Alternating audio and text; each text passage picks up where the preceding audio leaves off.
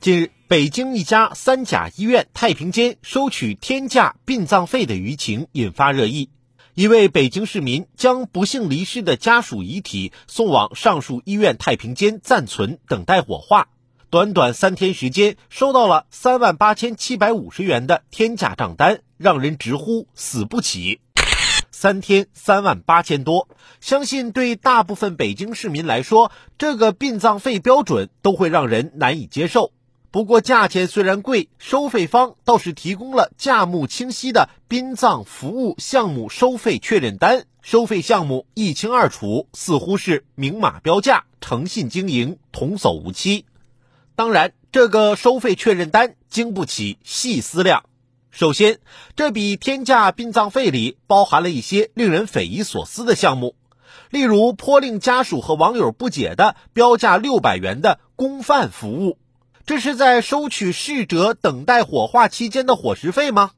还有标价五千九百九十元的沐浴 SPA 服务，为逝者整理仪容、擦拭身体可以理解，但收取如此高额的费用，令人难以接受。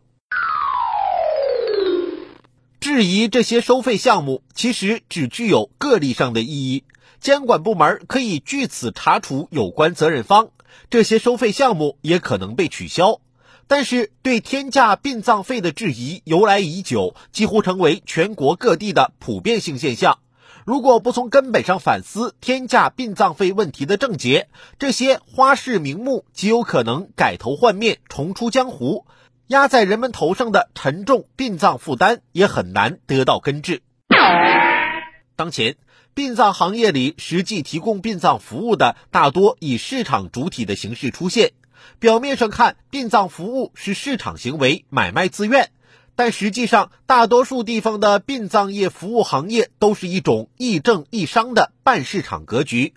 本质上是一种行政垄断性质的授权经营。据知情者透露，一个三甲医院的太平间一年的承包经营权，经过层层转包到实际运营的公司手里，成本动辄数百万元。这些公司能不巧立名目的收取逝者家属高额费用吗？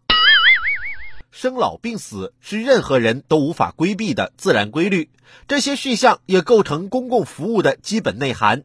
但现实中，殡葬行业的行业生态与体制问题重重，国家发展改革委、民政部等相关部门都出台过殡葬服务指导价的规定，但在执行层面五花八门。一些执行政府指导价的服务项目供给严重不足，而号称市场化运作的殡葬服务价格却高的让人望而却步，且让人没有选择与比较的权利。这种格局是不正常的。治理天价殡葬费乱象，不能仅靠舆论监督来推一下动一下；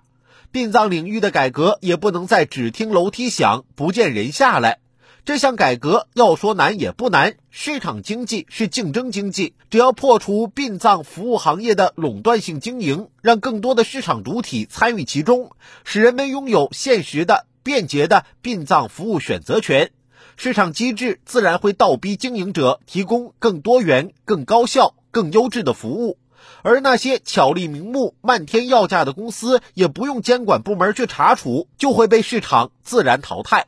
慎终追远，民德归厚。殡葬文化是中国人道德教化的重要组成部分，也是一种独特的社会伦理资源。我们不能任由天价殡葬费逼着人们做一道道德选择题。天价殡葬费乱象，该治治了。